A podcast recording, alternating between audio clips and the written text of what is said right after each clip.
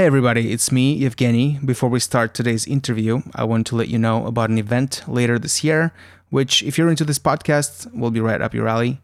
It's called Data Center World and it's scheduled for August 16th in Orlando, Florida. Data Center World is the leading conference and expo for data center and IT infrastructure professionals.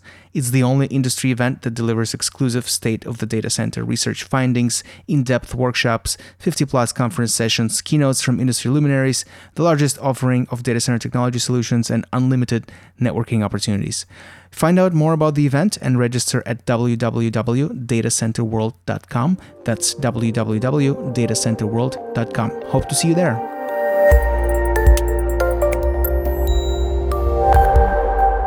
Hey, everybody. Welcome to the Data Center Podcast. My name is Evgeny. I'm editor in chief at Data Center Knowledge. Today with us, we have Alan Mauldin. He is research director at TeleGeography. TeleGeography is a research company that tracks the global telecommunications market. Alan has spent the last two decades studying the global communications infrastructure, and that includes terrestrial networks and submarine cables. Alan, thank you for agreeing to talk with me today. Hey, very happy to be here. If you've ever searched for any kind of information about submarine cables on the internet, one of the first things you came across was the submarine cable map. It's literally just that a map of the world's existing submarine cables and the ones in the works, beautifully put together and available absolutely free online. I've spent many, many hours with the map over the years. It's answered many questions in my reporting work. Alan, maybe we can start with you telling us how the map came into being. Yeah, so we are definitely very well known for our uh, map of the world's uh, sub, subsea cables, and we started this map about you know over 20 years ago, which was a paper map. We sold copies of it on our on our website. But we now have a, a interactive version we've had for over a decade now, which is uh, available at uh, submarinecablemap.com. And there you can see, as you mentioned, you know all the active cables, the planned cables, uh, who owns the cables, and other facts about about the cable. So um, that's definitely a very popular thing that we we offer, um, and it is uh, uh, you know leads into uh, more of what we offer at the company, which is more of uh, market r- research focused on subsea cables, but also data centers, corporate networks, IP back- backbones, and many other other areas. And um, I'm sure other similar maps exist, but they probably cost a lot of money to access. Uh, why do you guys offer it for free? So is is it is it sort of uh, like content marketing? So by having the map for free, it's a it's, it's a service that allows us to present data that we've been gathering to to the public, um, and it's it's just freely available for anybody to to see. Um, if you want to get the exact locations of cables, the physical routes they take, you're definitely correct. There are paid services where you can get the the the depth of the cable, the type of cable, all these different uh, you know metrics but that is a very expensive thing to offer. So we're, we're offering, you know, the basic, you know, which countries connect which ones, who owns it, uh, the year it's going to be in service, thing, things like this. Yeah, which is probably enough for for a casual submarine cable um, enthusiast. The world of submarine cables has been going through a lot of changes in recent years, thanks to hyperscale platforms getting into the space. Let's start with Google. They were the first to get in in this way. That's um, right. Tell us some, give us some background. How did how did they get involved and why? Sure. So you know, many of these hyperscale companies or content providers, whatever you want to call them, you know, they they've had they have very large demands for international capacity, and so for years they were uh, buying capacity in the market from the tr- traditional carriers, right? But at some point, they were growing so fast and becoming so large, it made sense to actually move to the different to a different layer and opt to invest directly in in submarine cable systems themselves. So Google was the first one, as you mentioned, with their investment in the Unity cable, which entered service in 20, 2010. And since then, you've seen uh, them uh, invest in, in many other cables around the world. Uh, one was launched just uh, the last this last week, the Dunant cable from uh, France to the United States, and they are involved in many other planned cables. Uh, so besides Google, you know, Facebook also is a very heavy investor in new cables.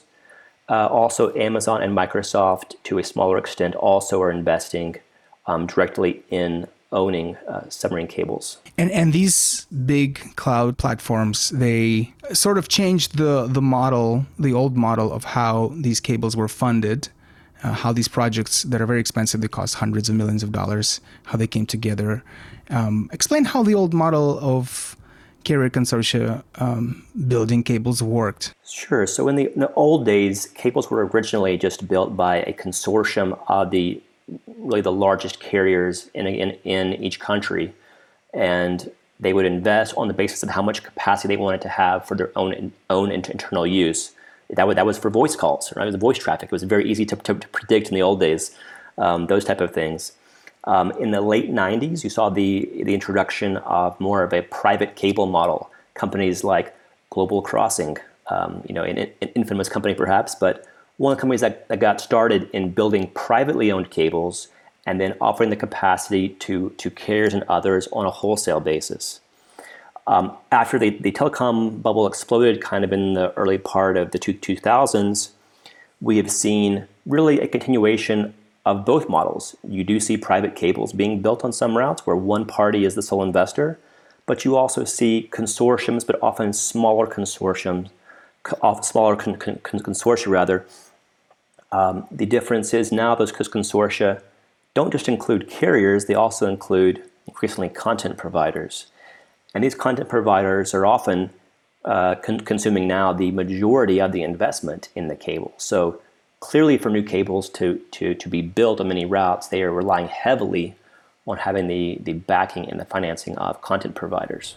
And then weren't uh, in the old model, and maybe this is still happening, weren't weren't some some public money also involved in these older model consortia? Did the governments invest as well together with the telcos? Or did I get that completely wrong? Um, so governments do play a role really in helping um, more remote communities to build cable. So if it's an island in the South South Pacific or some remote communities in the Arctic right now. There is some government involvement there, but largely it's a private um, it's, it's, it's, private funding that is being used to build and fund submarine cables around the world. So, so with all these hyperscalers um, now investing in their own slices of these new cables, right? And these are they're not in like Facebook or Microsoft will not fund the entire cable on their own, right? And and just have it to themselves. They they invest, and um, as you said, they're they invest kind of the bulk of the money oftentimes, and then they get a, a slice, some bandwidth on that cable, some capacity. Um, so with with this money, uh, with this in new influx of money into the market, how many cables approximately have been built in the last ten years with hyperscaler backing? Yeah, so in the last decade, content providers um, have invested, you know, roughly about uh, twenty billion dollars in new cables, really all over the world and um, that's probably about you know 20 30 cables that they've invested in. And there's many more planned for the coming years.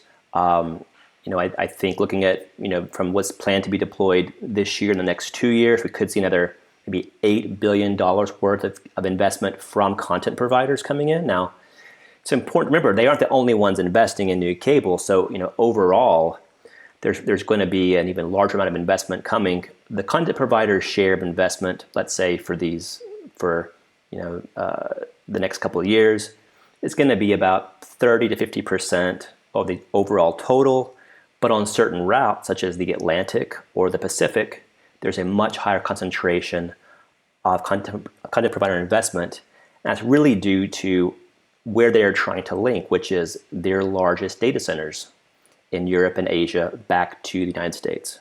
So let's talk about uh, maybe the effects of these players coming into the market, other than the in just pure amount of investment, amount of, of activity. Uh, what other changes um, have they caused in the submarine cable market? Yeah, it's a great question. I think one of the most important things we're seeing right right now really is that they are they are having you know a large influence in determining where cables land. And so they are helping to shift cables to sometimes locations where cables previously had not gone. So we've seen new cables between the west coast of Ireland and the United States, from Denmark to the, to the US, which is heavily focused again on where they have their data centers and how they want to configure the cables to most directly connect those data centers to each other. The other thing I wanted to say about their impact is in technology and how they are really pushing the envelope in terms of how much capacity we can fit down a single cable. And, and I want to I want to come back to the technology part a bit later. How has the nature of the cable landing itself uh, changed? The place where a submarine cable comes ashore and upstream from there. Um, how has that changed under the influence of the hyperscalers? Sure. Yeah. So there's been a there's been a shift, I guess, over the last decade or so to not just have a cable come ashore and basically stop in a cable station on a beach and have the terminal equipment there. There's really been a push to extend the cable inland directly to a data center or multiple data centers um, in, in, in a country where the cable lands. So in, in, this way, you do have a cable station where there's maybe a power feed, but the, the, the, the terminal equipment is actually in a data center where customers can most directly access capacity on that, that, that cable. And this was driven not, not just purely by content providers, but by carriers as well, who were very keen to you know, make the service as easy as possible um, to interconnect with other others um, on, on, on land and with other, other other other cables as well. Since there are new places where cables land, and uh, oftentimes cable landing plays a role in data center site selection by hyperscalers and others too, by colo providers, by by carriers. So has this hyperscaler trend put new places on the map in kind of the the global communications slash IT infrastructure? You know, you know, part of part of where they are putting their data centers are also where there is also a lot of users as well. So places like, you know, Singapore, for example, is a major hub for data centers. Also, large users, a lot of cables land there. Uh, the cables have, have been there, you know, for a, a, long time. Something nothing new about that being a hub for, for, for submarine cables. Um, in terms of newer locations, new emerging hubs, um, I'm, I'm not, I can't think of any place where a, a, a, a content provider has single-handedly created a, a new hub for cables by themselves. Um, but we do see the development of, of new hubs throughout the world, and it really has a synergy of you know, the content provider element, um, IXs, data centers, and cables. So one good example of this is Marseille in France, where um, you know years ago that was just a, a transit point. Cables would just kind of go from Mar- would land in Marseille and it would just shoot straight up to, to, to, Paris or the rest of Europe. But now Marseille has you know tons of data, data centers there, lots of cables land there. Um, you know, lots of content is actually in Marseille. It's not just in other parts of Europe. So that's where you've seen the creation of a of a new hub, which um, you know, the is very clear, clearly focused on the role of cables to to help to drive and develop that that that location. And there's a very interesting story, um, Marseille, and it was um, Interxion, what now owned by owned by Digital Realty, right? And they yes. kind of they were early on in getting data centers there, and they became kind of the gatekeeper to that um, to to those cables and they built they built out right they they converted this old uh, World War II German submarine um, base submarine bunker that they, they now it's now it's a giant data center. Hyperscalers have pushed, as you mentioned, a lot of innovation of the cable technology itself. Uh, what have been the biggest innovations they spurred? Um, as, we, as, I mentioned before, you know why they're building cables is they really have the most demand and the fastest growing demand on, on many routes. And so for content providers, from, from their point of view, cables are a big cost for their business. So they want to lower the cost as much as possible on a unit basis, which means trying to increase the capacity of the cable as much as you possibly can. So what this is, is, is leading to right now, as we are seeing, is the, the, the development of uh, SDM cables, which have a really have a higher fiber pair count. So cables used to have, you know, between four to eight fiber pairs in them, now we're seeing 12 like the Dunant cable has I mentioned earlier. Soon we're going to see 16 every pair cables, and there's plans for you know 20, 24 beyond that. So um, those are going to allow uh, the operators to you know have a massive amount of capacity on a single cable, but also to massively reduce the cost per bit of that capacity as well. So economies of scale, uh, the Absolutely. more capacity, because yeah. it costs about the same to deploy it, right? You need uh, the ships and operating the ship and, and laying it. Uh, all that costs about the same. The cost to maintain a cable also is not based on how high the capacity is, but on how long it is. Hmm.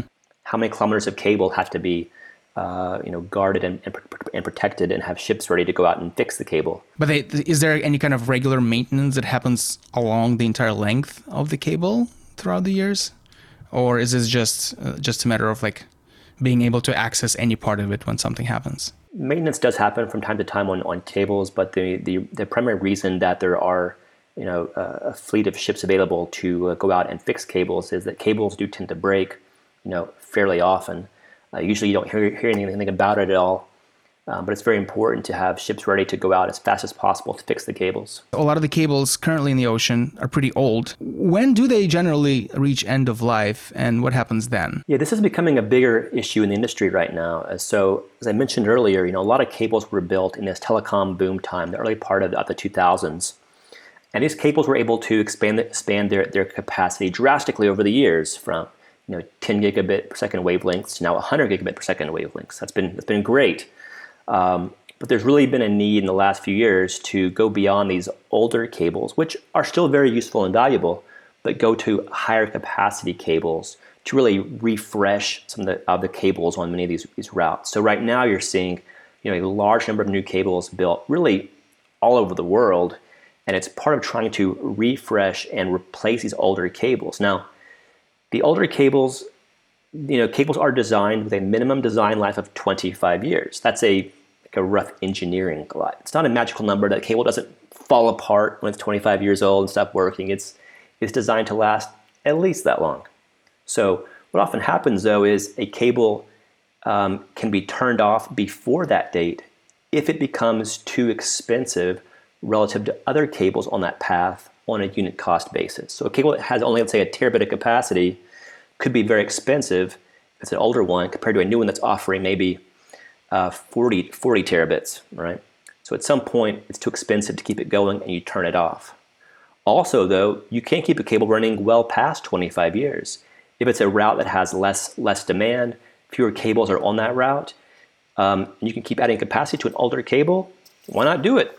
And so, and so once they once they do go out of service, they just they just get pulled out and all the equipment along with it, or what happens? That's right. The cables tend to be uh, uh, salvaged. Ships go out and re- they will re- recover the cables and then take them uh, and, and salvage them. There are cases, however, where cables are moved and reused at different locations. That's fair, that's fairly, fairly rare, though, for that to happen. And one of the big drivers behind new cable construction um, is providing redundant paths to maintain connectivity when cables break. Um, what happens when a cable breaks somewhere in the world? Uh, I mean, I think ge- generally most people don't don't notice, right? But but some places maybe don't have such robust infrastructure. Yeah, so most countries are linked to uh, the world with many different paths. Uh, and, and so whenever one cable has an outage, generally there's there's no real noticeable impact for the average user in a country. But when you have you know multiple cable uh, cut events, which do happen due to you know uh, weather, anchors, earthquakes, fishing, whatever. There's many things that can happen to cables and cause outages. If, if you lose a larger number, there can, can be some, some, some impact then for the, the, the user experience. So there, there are there are you know plans or that, that exist for how how companies plan to you know use other other cables as as backups in case their cable does have an outage. But ultimately, the the best way to ensure a high level of service is to have a lot of cables. A larger number of cables gives you the best protection against against uh, an outage. Are, are there places around the world that don't have that redundancy at all? Some spots have just I think fewer cables. Uh, one that I think is worth noting is uh, Vietnam. Actually, they've got a few number of cables and the uh, the sea there, the uh, South China Sea, is, is, is, very, very shallow, a lot of fishing. So they have a lot of outages of cables re- recently that connect to Vietnam. And so there's plans for more cables, of course, to help to mitigate some, some of that. Um, other places, such as um, like Tonga, for example, they have one cable. They got it a few, years ago, but that cable had a fault. I think it was two or three years ago. So they had to rely on satellite backup. Um, so even one cable sometimes is a great thing for these islands to have, but uh, getting two would be even better. And uh, before I let you go, let's get something straight. There is a myth that seems to be undying about sharks being a threat to submarine cables, and we at DCK, I want to be clear here, we have been guilty of perpetuating it, unfortunately. Alan, as an expert on submarine cables with two decades of experience, tell us do sharks bite cables and cause network outages? Yes, um, I'm really sorry to tell you this, but um, it's not sharks. The vast majority of cable faults are caused by fishing, and anchors. Those are the main causes. Also, you have earthquakes and underwater events like that. Um, but sharks, no, they are they are not they are not a cause of cable faults. They have they have uh, been they have caused I think zero faults in cables the last 20 years. So there is no risk for sharks trying to eat any of your delicious bandwidth anytime soon. But so it seems that our the the West's addiction to to sushi is uh, in conflict with, with with our addiction to the internet. Could be. So um, I don't have any really, really uh, you know guidance for you here, to, but uh, I think I think the cables are, are going to be okay. just uh, just drawing a weird uh, weird parallel there. That's okay. Okay, Alan, that's all I have. Thank you so much for your time. Thank you for having me. It was great to be here.